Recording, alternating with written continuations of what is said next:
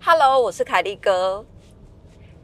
今天想要跟大家聊的话题是关于小鹿的头发。小鹿的头发，其实在小时候我们都没有剃过它，那它一直都是细软发的状态。当时候其实有几个读者，因为他一直是到了大概五岁六岁左右，在幼儿园，他都还是那种就是属于很细软的头发，没有办法留长，然后就是在在头上，只要一湿的时候，就整颗头都湿哒哒。但是他就是很细的头发。那时候我记得有一个读者，他就写了信给我，他写写发讯息给我，然后他说他觉得小鹿是有状况的，请我们带他去什么扫描骨头，还扫描什么的，我忘记了。那那时候其实我也没有理他啦，我就跟他说谢谢这样，因为我觉得每个人的生长有一定的曲线跟一定的方式。那我们就是遵从他的方式，因为像我妈，她就说我，我个人也是细软发的人。我妈说我到了七岁的时候才才把头发开始陆续的留长，陆续的长。啊，我小时候也都是一个光头这样子。但是我看我小时候的照片，明明我妈都带我去烫那种爆炸头，像花妈的那种爆炸头啊，我根本不是细软，哎呦，还是我我那时候根本就是被烫坏掉，就是可能原本不是细软发，因为我小时候我妈，我妈是一个真的很另类。妈妈，她是帮我妹染金发。因为我妹脸就圆圆的，然后我妈就帮她染了金发，还是我妈根本一直想要生一个金发碧眼的孩子，然后因因为生不到嫁给本国人，所以就把我妹染成金发，然后把我烫成那种黑人的爆炸头，这样子就是小卷的黑人爆炸头。反正我觉得我妈就是一个另类。然后那个时候我妈就说我的头发因为是到了七岁左右才开始长长，那小鹿那时候在长的时候，其实我也不觉得有什么奇怪，反正就是慢慢的迟早有一天会长。啊，她一直到。到了四年级，四年级左右吧，因为他从小就一直非常珍惜他的头发，他是不让人家剪的。后来有一年，大概小二的时候吧，他就把它剪掉，剪掉就是变短发，就是那种慢慢留长，有一些那种比较虚、比较参差不齐的，他就去把它剪掉。那一次也是下了很大的决心，因为你知道，像我们这种头发一直在留不长的人呐，你一直被讲。要剪头发这件事，其实你压力会很大，因为你知道你剪掉之后，或者是剪坏发型的时候，你可能就要花很久的时间才有办法再留回来原本的长度的头发。后来小鹿小鹿那一次大概小学二年级左右下定决心，就是把头发稍微修一下，修齐，哎，头发的厚度就出来了，那也还蛮满意的。他从二年级到五年级这中间又又没什么剪过头发，因为他在继续留长的时候，其实他的头发绑起来就是一小小撮一点点而已。所以你你说他的头发其实已经很少，那他同学也都会说，哎，你头发怎么这么少？你头发他头发真的很少，就是绑起来一小小撮，所以他永远都是绑一个马尾。其实我。跟他讲说你放下来很可爱很好看，他都不要不愿意，他就是永远都是绑起来绑一只很小撮的马尾在在后面这样子啊。同同学有时候也会笑他，就会说哎你头发怎么那么少啊什么？但是因为我觉得就是可能再大一点，它就会就会再长出来，就是会有，因为它有天生自然卷大波浪的那种自然卷，所以它留到某一个程度的时候就会乱翘。就是一个 C 再加另外一个反 C 的时候，就是这样 S 型再留下来的时候，它就会开始乱翘，除非留到某一个长度。但是你知道，因为头发又很很少又很细，所以他就一直非常的珍惜他的头发。那后来到了到了那个就是今年年初二零二零。三月的时候，那因为他是被确诊，被确诊生病了嘛，所以就要做化疗。那在化疗的时候，其实一开始确诊，我们在问所有的呃，包括是营养师，包括是心理医生，包括主治医生，还有各式诶各个护理师这样子，其实我们都问过。那大家给我们的答案就是一定会掉头发，不会掉的人其实是。微乎其微，就是很少数，很少数。但是大部分的人在第九周之后，就是化疗药一打进去，第九周之后，一定会开始掉头发。那我记得那时候小鹿他是在三月，呃十一号开始打第一支化疗针。那以前我们都觉得，就是电视上面演的应该不是真的，或者是我们可能也会觉得，我们或许会是那个额外不会掉头发的人。但是我跟你说，你真的遇到的时候，因为那个时候，你除了一方面要担心他的他的病况。然后还有检查的报告也要担心，还有化疗的副作用也要担心之外，其实我跟小鹿很担心的就是掉头发这件事。一方面是其实我心里面也不太能接受他的头发掉光光，我要用什么样的心态去面对他？还有他自己。从小到大就是一直非常珍惜他的头发，如果掉光光的时候，他心里面会有多难过？就是我觉得这个心情的调试，其实我们两个人真的很害怕，怕到就是大过于副作用这件事。就一开始的时候，所以你知道，我就是只要能遇到的人都问，你只要是医院的人，我都会问：真的会掉头发吗？一定会掉头发吗？有没有什么办法不掉头发，或者是吃什么东西会补充够足够的营养，不会掉头发？我那天那时候真的就是像发疯一样，然后就是逢人就问，然后问出来答案逢人就哭，因为你这就是你知道，你小鹿就是一个从小非常爱洗头发的孩子，那我自己也是一个很爱洗我头发的人。我还记得我以前高中的时候，就是被设计师失手，所以他把我的头发剪得太短，你知道我哭了一两个礼拜。因为我就没有办法接受，我头发真的长很慢，我可能要长回来原来的长度，大概要花两三年的时间才有办法长回来原本的长度。那对我来讲就是一个很大的打击。相同的，对小鹿来讲，就是他留了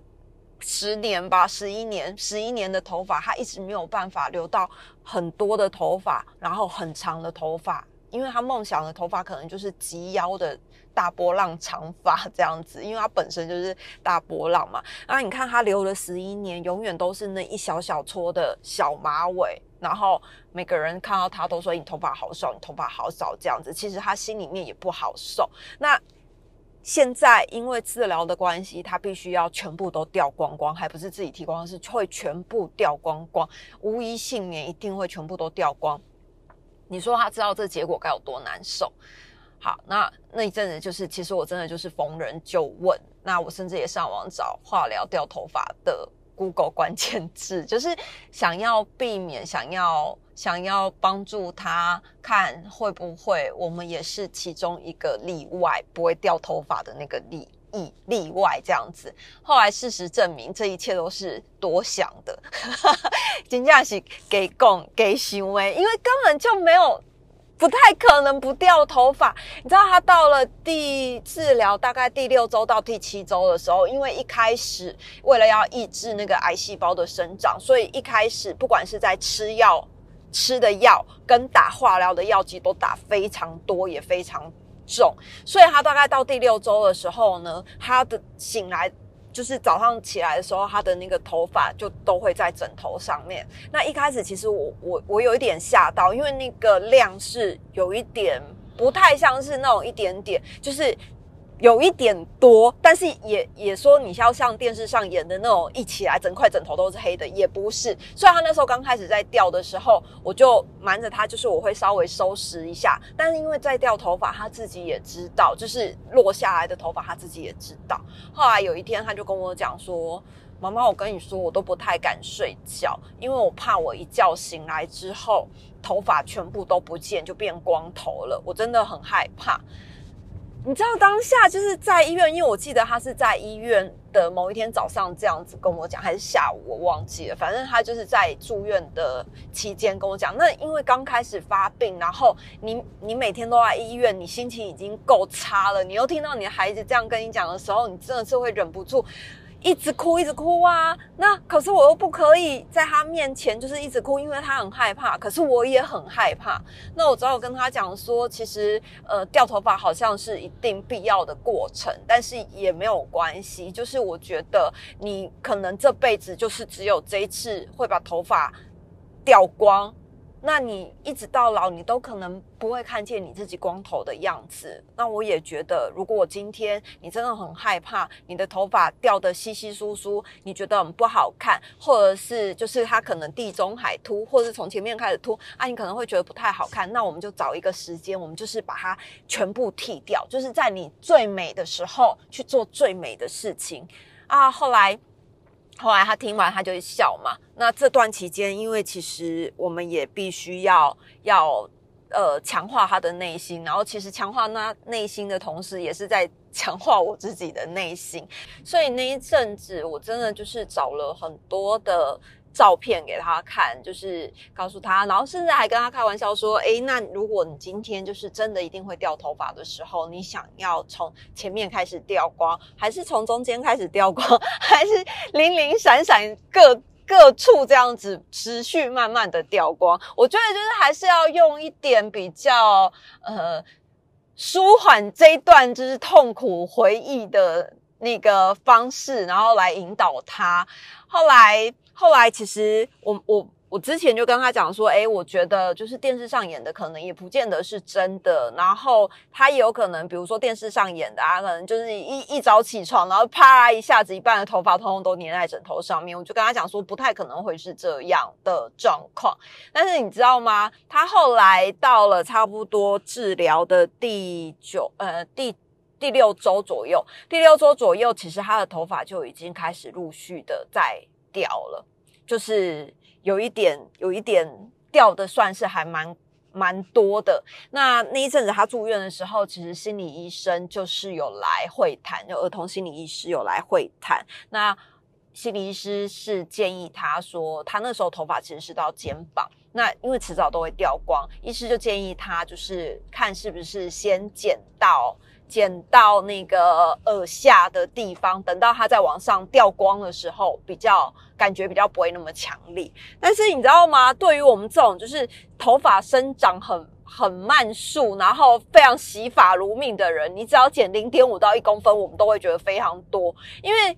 我记得我以前高中的时候，有一次就是跟设计师沟通不良，结果他把我的头发一下子剪到耳下。我那时候回家的时候，我真的是哭了两个礼拜，因为。对于我这种，就是你可能要留两三年，你才有办法留十公分到十五公分的头发。那你看哦，小鹿她真的是留了十一年才留到及肩这样子，这中间大概就是修剪，慢慢修剪，但是其实都没有剪掉非常多。她就是才十一年，她才留到肩膀这样。那你要她一下子要掉光，或者是一下要剪到耳下，我觉得这对她来讲都是一个很。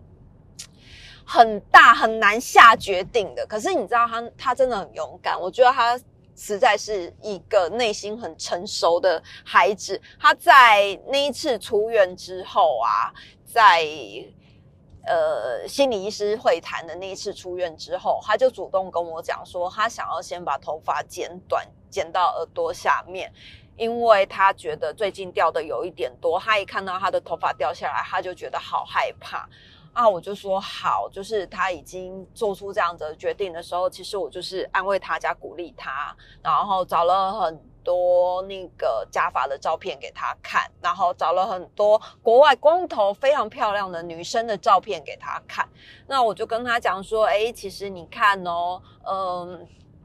我们我们认识叮咚叔叔，叮咚叔叔是摄影师嘛？那你在剪短你的头发，甚至掉光的时候，我觉得可以请叮咚叔叔帮你拍非常漂亮的那种明星照。你这辈子可能再也不会光头了。那你看哦，你就是因为这次的治疗，然后掉光了，你可以留下这么美的纪念照。你知道你的头有多美，这样啊？还有像是，如果你真的不想要光头的话，你也可以戴假发。我就找了非常多假发的照片给他看呐。那现在的假发真的做的很好，你要长的，要短的，要各式各样的颜色都有。啊他就说，那万一我走在路上，假发歪了怎么办？就跟他讲说，哎，现在你看哦，蔡依林有时候演唱会也都是戴假发，她在那边蹦蹦跳跳、甩来甩去都没有掉过，你就知道现在假发技术真的很棒。好，然后就哈哈笑嘛，哈哈笑。后来就选了一个下午，那我就帮他把他的那一小撮马尾绑起来，因为他就是很想要，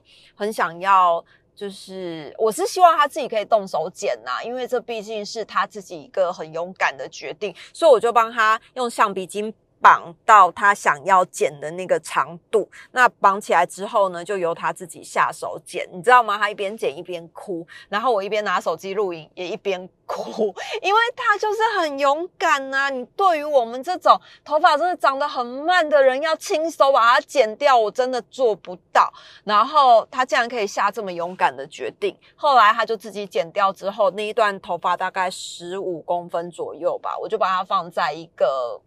漂亮的玻玻璃罐里面，那外面我就写说就是几月几号剪掉的。那因为要化疗的原因，所以就是他自己把它给剪掉了。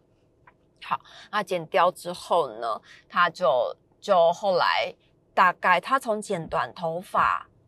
到第九周剪短头发大概是治疗的第六周，因为其实在初期的用药真的很重，所以从第六周到还不到第九周，因为医生预估是第九周会掉，会开始掉嘛，但是他其实还要在更之前就已经开始掉了。那他掉的时候，他先自己剪短了，剪短了之后呢，你知道那那一两个礼拜，从他开始剪短。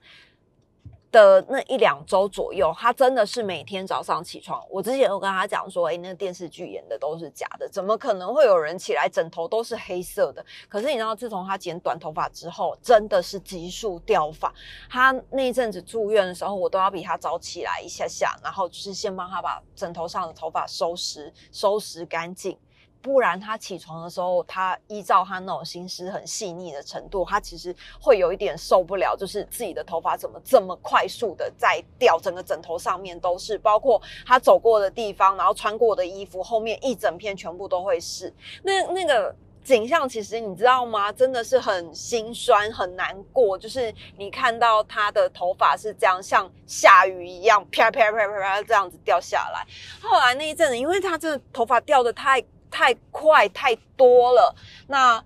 又随随处都是，我就跟小黎想了一个方法，然后我们我们就把他的头发收集起来，然后每每一收集一撮，我就搓成一颗球，就很像羊毛毡那样，你知道，就是把它搓成一颗一颗的球。那我一开始在搓的时候，他就觉得我很无聊。就是怎么会想要收集这种东西？我就说，哎，其实这些也是你的头发。我觉得搓成一颗一颗球，把它收集起来也是非常可爱的事情。这样，然后后来他可能也觉得很有趣，就感觉掉头发这件事情好像不是那么可怕。然后小黎呢，他也是就是跟着搓，我们甚至还搓了根。拳头一样大的头发球，我们是称它头发球，就是有一些是小小的，有一些是超级大颗的，但是这些全部都是小鹿掉下来的头发，因为真的掉太快了，我们大概两个礼拜搓出了非常非常多颗，就是结实的跟不结实的头发球很多，就是弄了非常多这样子。后来大概两周之后，他有一次又去住院，那因为从他剪短头发到他要去住院，就是就是这中间，其实他他一开始初期大概就是去住院七到十天，七到十天，然后出院两三天、三四天，然后再回去住七到十天。那这两周的时间呢，他在第二次就是第二个就是剪完头发的第二周，他就跟我讲说，在医院的时候，他就跟我讲说，他真的受不了，他想要这次出院就去把他剃光头，因为。他每天头发都掉很多，他不想要稀稀疏疏，因为其实他一剪短头发，大概一周左右，他的头顶上面已经清晰可见头皮，因为那个。掉的程度实在是太快，有一点超乎我们预料之中的快。那它上面其实已经掉到非常稀疏，然后不是很好看。虽然你戴个帽子，但是下面还是有有他自己原本的原生发。可是他如果一拿掉帽子，它上面其实就是稀稀疏疏。那他自己住院的时候，他就跟我说，他想要这次住院的时候就去剃光头这样子。好啊，我忘了讲到一段，就是他在剪短头发的时候，我就立刻带他去买了一顶及腰的假发，就是因为我想说他之后也会戴，然后他可能剪短头发他也很不习惯，所以他也很想要，就是就是等于有一点弥补他心里面的那个空空洞就对了，所以我就立刻带他去买了医疗级的假发哦，后来。后来他因为那个第二次住院嘛，然后他就说好，那他想要这次出院的时候就直接去见去剃光头，因为他真的就是很受不了自己的头顶看起来是稀稀疏疏，然后一直不断的在掉头发。他那时候还写了一首诗，就是说他的飘落的头发很像樱花的花瓣这样子。那如果他是一棵樱花树的话，坐在他底下野餐的人就幸福了，因为他的头发就是每天这样一直不断的飘落非常多的樱花花瓣。我也觉得他内心应该是还。还蛮强壮的，就是怎么会把自己飘落的头发比喻为樱花花瓣，是还蛮诗情画意的，而且听起来好像也还蛮合理。如果它是一棵樱花树这样，好，那后来他那一次出院之后，隔天我们就带他去剃光他的头发了。那你知道剃头发其实也是一个很很悲伤的。悲伤的景啊，就是我虽然现在讲起来是可以这样子很玩笑的在讲，或者是很释怀的在讲，但是其实当下大家心里面都不是好受的。小鹿就是边剃边哭，因为他看到镜子里面的自己是头发从稀稀疏疏，然后要立刻把它剃光光。我觉得任谁都。会不太能接受这件事情，而且他也不是愿意的，而是被迫必须得这么做，所以就会就会还蛮难过的。然后二五那时候帮他拍照的时候，回家要看啊，就是一放大看，他下巴有一滴泪水，就是那个泪珠这样滚下来。好，那后来剃完头之后。剃完头之后，其实我就觉得有假发也没关系，就是你戴着，其实没有人会发现你光头啊。因为那时候我们都还没有对外讲，就是没有跟任何的人说他的状况。这样，后来，后来那一阵子啊，他那天。好像是剃完光头吧，然后就戴了假发出门。我们就在路上遇到读者。那因为其实大家对他的印象就是稀稀疏疏的小马尾，小小撮的小马尾。然后他那一天就戴了他的假发，是一顶及腰的假发。那因为你知道假发一定要有刘海，否则他的发际线会非常的不自然。所以他就是戴了一顶有刘海的及腰长发，那个读者没有认出他来。那小鹿就说：“哎，奇怪，为什么他没有找我拍照？他不认得我吗？”然后我就说：“哎，那你可能因为现在是及腰的长发，别人比较不会发现你。那他其实有一点点难过，就是哎，为什么大家突然不认得他了？好，后来到了哦，后来到了他，他其实光头的时候，后来就开始。”要接受另外一个层次的 的心理压力，因为一开始你是掉头发嘛，那你自己的心理压力会有。可是当你光头的时候，你不仅要承受自己的心理压力之外，你还要承受外界的眼光。那剃完光头的那一天晚上回家，回家他就说他要泡澡，然后说好啊，因为在路上啊，他也其实也嘻嘻哈哈。然后其实我们都觉得他这样子真的很美，就是他的头型是很美，虽然是被迫。做了剃光头的这件事情，可是他的头型是非常漂亮的，我们就一直很鼓励他，很夸奖他。事实也是啊，就是真的很美呀。后来他那一天晚上回家，他就说他要泡澡，结果你知道他竟然在浴室里面大哭，就是他其实不太能接受他自己光头的样子。那。其实你知道这种事情，你你你要怎么安慰他？因为就已经发生了，而且是正在进行当中。他能他会光头多久？其实当下我们都不知道。后来因为那一天晚上后来回来，他其实就是就是在浴室里面大哭出来之后，他其实还是把眼泪擦干，然后戴上他的帽子。后来我们才发现，哎，原来光头不是你一个人的事情，不是你一个人接受就好了。我们家还有另外一个小黎，像小黎一开始其实看看到他姐姐的光头的时候呢，他不太敢看，也不太能接受。我是后来才知道，因为可能我陪小鹿去剃，那。他的那个样子其实就像他小时候的样子一样，就是是可爱的，是漂亮的。可是回家之后，因为小黎没有看过小鹿以前超级大光头的样子，那你突然姐姐本来她出门上学的时候是短发，回家的时候突然戴着帽子拿下来是一个光光的头，她其实有一点害怕，可是她没有说。她姐姐吃饭吃到一半。觉得很热的时候，把头发、把帽子拿下来。小黎就说他想要去上厕所。结果你知道，这厕所一上就是三十分钟。等小鹿吃饱之后，他才回到他的座位。然后又或者是小鹿吃到一半很热的时候把帽子拿掉，小黎就会说他去后面拿个东西，就会在厨房很久很久很久都不出来。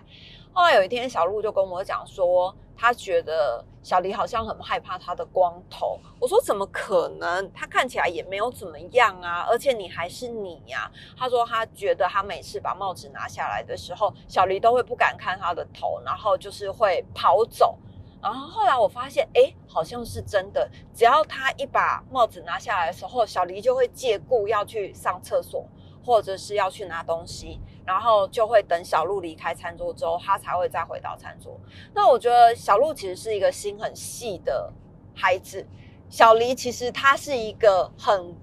很不太愿意讲伤害别人话的人。他就是会会把礼礼貌做得很好，那他可能也觉得讲出来之后，他姐也会伤心，所以他也选择不讲，他就选择自己去上厕所或者什么。后来有一天晚上，我就等小鹿睡着的时候，我就把小黎叫过来，因为那一阵子小鹿可能就是在打针，然后副作用就是会一直犯困，一直想睡觉。后来等小鹿睡着的时候呢，我就把小黎叫过来，那我就。拉着他的手，我还记得那个场景是在厕所这样子，然后我就拉着他的手，我就问他说：“你是不是害怕就是姐姐的光头这样子没有头发？”然后他就说：“没有啊。”啊，他说没有的时候，其实眼神是飘移的。那我认识他这么久，养他这么久，当然也知道他的那个眼神飘移的状况嘛。他就说没有啊。后来我又跟他说。你你如果害怕，可以告诉我，没有关系。然后后来他就崩溃大哭哦，然后他就说：“我真的不是故意要害怕，我真的很害怕，可是我真的不是故意要害怕的。”那你就知道他其实心里面也很有压力，就是他真的很害怕他姐姐没有头发这件事情，可是他又不能说，然后他也知道自己不能害怕这件事，所以他就变成他的压力也很大。后来我就抱抱他，我就跟他讲说，其实没有关系，就是我觉得，呃，一开始大家都没有办法接受，姐姐自己也没有办法接受。那可是因为我们是一家人，别人可以用呃很你好奇怪的眼神看着你，看着你姐姐的时候，因为我们是一家人，我们要一起在在家里面吃饭。姐姐在家里面也要过得很舒适，她可能我们都是用最舒服的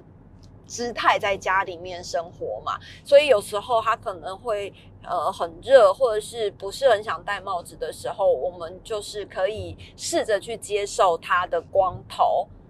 然后他就说他知道，好，那我们就去睡觉了。后来到了隔天的时候，其实他还是没有办法接受，因为你不可能让他讲完他就立刻接受，不可能啊。所以后来其实是我让小鹿跟小黎他们两个人自己去解决害怕光头这件事情，因为其实我就只有那一天晚上跟小黎讲之后，我就再也没有 push 他任何的事情，因为我觉得他还是得。慢慢的适应，那我觉得时间一久，你看多了，自然就会 就会适应了啦。那小鹿后来是用了他自己的方法去让小黎适应，比如说他可能会让他。呃哦，他们两个在房间在书桌的时候，他可能就会让小黎摸摸他的头啊，试试看他的头啊，或者是问小黎脸要不要搓搓他的头啊。他的头其实是刺刺的哦，不是不是很光滑，不是光光的，上面还是有一点点的头发会刺刺的这样。后来是他们两个玩着玩着，突然小黎就不怕了，就是小鹿用了他自己的方式让小黎去接受他这样。那。呃，在光头的期间，其实我刚刚前面有讲到，他除了要忍受自己的压力之外呢，他其实也要非常的忍受外在人的眼光，因为那一阵子他光头嘛，然后出门其实都戴帽子，就是那种比较贴头的帽子。他爸爸就带他出院的时候去吃面，就是在医院附近吃面，然后等我去接他。结果他那天吃面的时候，可能就是因为太热了。他就说他想要把帽子拿掉，结果他一把帽子拿掉的时候，旁边就有一个小男孩一直盯着他的头看。结果你知道吗？小鹿就瞬间爆炸了，他就吼那个孩子说：“你看什么看？然后就大哭，崩溃大哭。那我觉得小男孩的妈妈其实也会还蛮尴尬，因为你你真的也没有办法控制孩子这样子看他。然后小鹿，我知道他也不喜欢别人这样盯着他看，他自己也不喜欢他的光头。好，那那一次我就跟他讲说，其实你接下来也会遇到很多这样子的人，我觉得你可以好好的跟他们说，你就是生病了，头发一定要剃光，没有办法，你也不喜欢，但是还是得接受。除非你在外面，你都不要把帽子拿掉。如果你真的要拿掉，你要用你的光头见人，你就一定要接受这样子的眼光。那我觉得后来他自己其实适应的蛮好的，他喜欢他的光头的时候，其实别人怎么盯着他看，他都无所谓。到后来，呃，六月六月初的时候公开他生病的消息。之后，我觉得他就是天下无敌了。就是 他真的是走在路上，因为很多人会跟他说：“小鹿，你加油”或者什么，就等于说大家都知道他光头这件事。他后来连假发戴都不戴了，因为他说：“反正大家都知道我光头，我干嘛要戴假发？”连过马路，然后现在有一些人会盯着他看的，就是不知道他是谁的人。但是大部分看到他的人都会说加油。所以你知道他现在走在路上，他是非常的自在，就是完全也不戴帽子，不戴假发，是自在到。到一个不行，后来到有一些人就是不知道他状况的人盯着他看的时候，他会对那个人就是摸摸他自己的光头，这样就是非常有自信。然后很想说，你真的是自信爆棚诶然后再回到就是。他要剃头发之前，他在剃剃头发之前呢，其实我就已经有跟他讲说，哎，我们其实可以提请，就是在你头发掉光的时候，因为你这辈子可能再也不会有光头这种事在你身上发生了。那你现在就是光头，我觉得很美，我们就会可以请那个叮咚叔叔帮你拍一些那种明星照，就是哦非常威威风的那种明星照。也有一些人拍的明星照不见得会是光头，但是你光头，我觉得可以有有。拍得出来，就是请叮咚叔叔帮你拍那个非常非常漂亮。那我觉得，因为小鹿跟小黎跟叮咚认识太久了啊，叮咚是我的，是我们的好朋友啦。然后他的职业就是一个摄影师。那我觉得小鹿跟小黎认识他太久了，可能只觉得叮咚叔叔很搞笑，根本忘了他的职业是什么。我就跟小鹿说：“哎，那我们到时候就是请叮咚叔叔可以帮你拍非常非常漂亮的写真集，这样呢可以帮你在光头的这一段期间做一个记录。”好，然后后来，呃，我就跟叮咚提这件事情，那叮咚就说：“哎，当然没有问题呀。”这样，可是因为你知道吗？小鹿其实在治疗的过程里面，血球有时候会很低，或者是他有时候吃了一些类固醇，脸会肿的跟跟面包超人一样，就是非常的圆圆。所以我们就希望他是可以一个最美的状态，就是是光头，但是脸是原本尖尖的样子去拍写真集，留下最美好的记录。这样，后来。我们就一直等，一直等，等到大概八月八月十五号的时候，是国历的八月十五号。然后八月十五号的时候，哎，我们终于就是敲定时间，这一天是小鹿的状况是最好的时候，我们就去去拍照这样。那叮咚也请了非常多的朋友帮忙。然后其实叮咚给我们的提案啊，就是他希望可以帮小鹿分成三个阶段，就是第一个是面对嘛，就是在面对。面对那个病情的时候，那当初我提供一些黑白的照片给叮咚看，也不是说黑白，就是我觉得那个色彩就是整个是黑的，然后脸是很强烈的呈现光头的那个样子。那叮咚有记得我想要的那个风格，所以他就说，那就是把这整个企划案拍摄的这整个过程会有那个面对面对的这个这个呃。这个意象，然后中间是治愈，就是治疗的治疗疗愈这样子治愈的这个景象，然后最后一个是选择绽放。那这三个不同的阶段，其实第一个就比较沉重的颜色，然后叮咚有请他的朋友花子帮小鹿量身定做打造了两套衣服，然后我想说，哇塞，你真的是大明星规格，请大摄影师来，然后摄影师帮你气画，还请人帮你做衣服，哎，我就想说，我这辈子都还没有人帮我做过衣服，还量身定做，后来。我们到现场的时候，其实我我真的还蛮感谢他的，因为他把这三个阶段分得很好，然后拍得很好。他甚至还想了一个，就是用胶带贴了他手上，因为那一阵子小鹿其实手上非常多的针孔，就很像在排队一样，就是因为他。不断的在住院，不断的在施针，然后要戳很多孔，所以他的一条血管里面，你就会看到有排队的那个样子，就一点一点一点。那因为在治疗里面，它的很多的色素沉淀，所以那个针孔的状况不会这么快的好，就是会留在那边很久很久的时间。然后叮咚就用了那个胶带，就是诶。那个叫什么啊？人人工贴布吗？胶带那种，就是你在打针贴的那一种胶带，透气胶带，透气胶带，然后上面就帮他贴了盛开的小花朵，这样子就是很像呃，在你的伤口长出了新的花朵这样子。就是这个意象，我觉得超棒的啦。然后还有像是他本来的企划案里面有一个被二五回绝了，就是他想要小鹿躺在浴缸里面，然后浴缸里面都是水，上面会有一些植物。哎，我觉得这照片真的超美，然后小鹿也觉得超级美，但是因为他的血球状况很。低很容易被感染，所以它其实基本上是没有办法跟植物在一起的。然后，更何况是躺在水里，上面还有植物，就是是很容易被。因为医生也有说，就是他尽量不要接触到植物，怕里面会有一些微生物或者是其他的生物细菌，然后让它感染就不太好。所以基本上这个很美很唯美的照片其实是被二五回绝的。所以后来我们。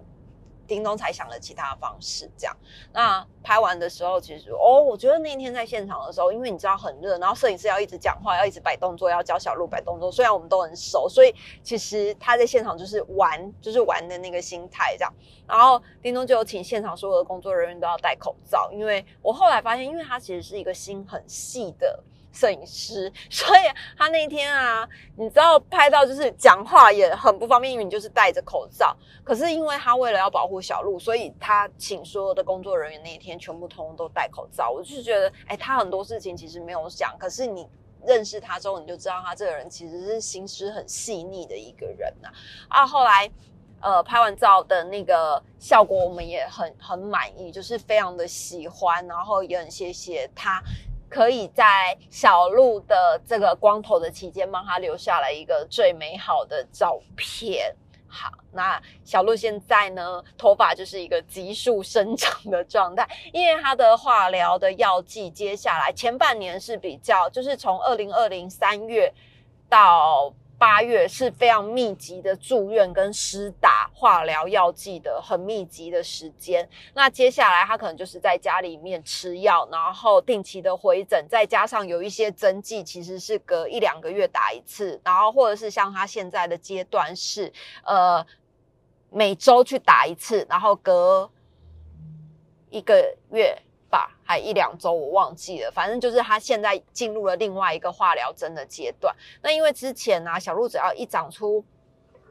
新的一点点的头发，他就会请请我帮他剃掉，因为他觉得头要光光的，要发亮才会漂亮。那那时候我们可能都想说，他就是还是在。快速落发，因为它大概百分之七十五都会掉光，就是以医生的判断来说，化疗药剂打下去是百分之七十五以上的头发会掉光，所以它只要一长出来一点点，头就会变灰灰的，所以我就会用那个小剪刀、刮胡刀就会帮它刮掉，让它看起来是光亮的头。那他自己也很喜欢光亮的头，他觉得真的洗头很方便，而且。他也觉得自己很美，就是一个自信爆棚的孩子。那后来到了，因为我都还是持续一两周就会帮他剃一次头发嘛，因为他也喜欢自己光头。直到有一次，